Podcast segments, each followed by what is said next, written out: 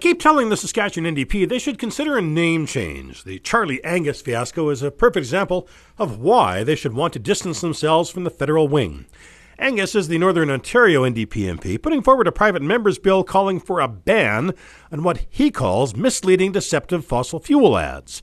Angus compares oil companies talking about clean energy to tobacco ads. He points to a Doctors for the Environment group stating fossil fuel air pollution in Canada leads to 34,000 premature deaths each year.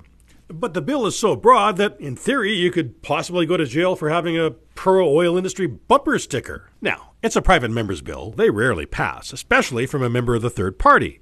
So this has about as much chance of becoming law as Justin Trudeau does of being invited to sing the anthem at a Riders game. But it puts Western New Democrats on the defensive again because of their federal counterparts. The Sask NDP could learn from the Sask Party about the value of rebranding to get a fresh start with voters. I'm Murray Wood.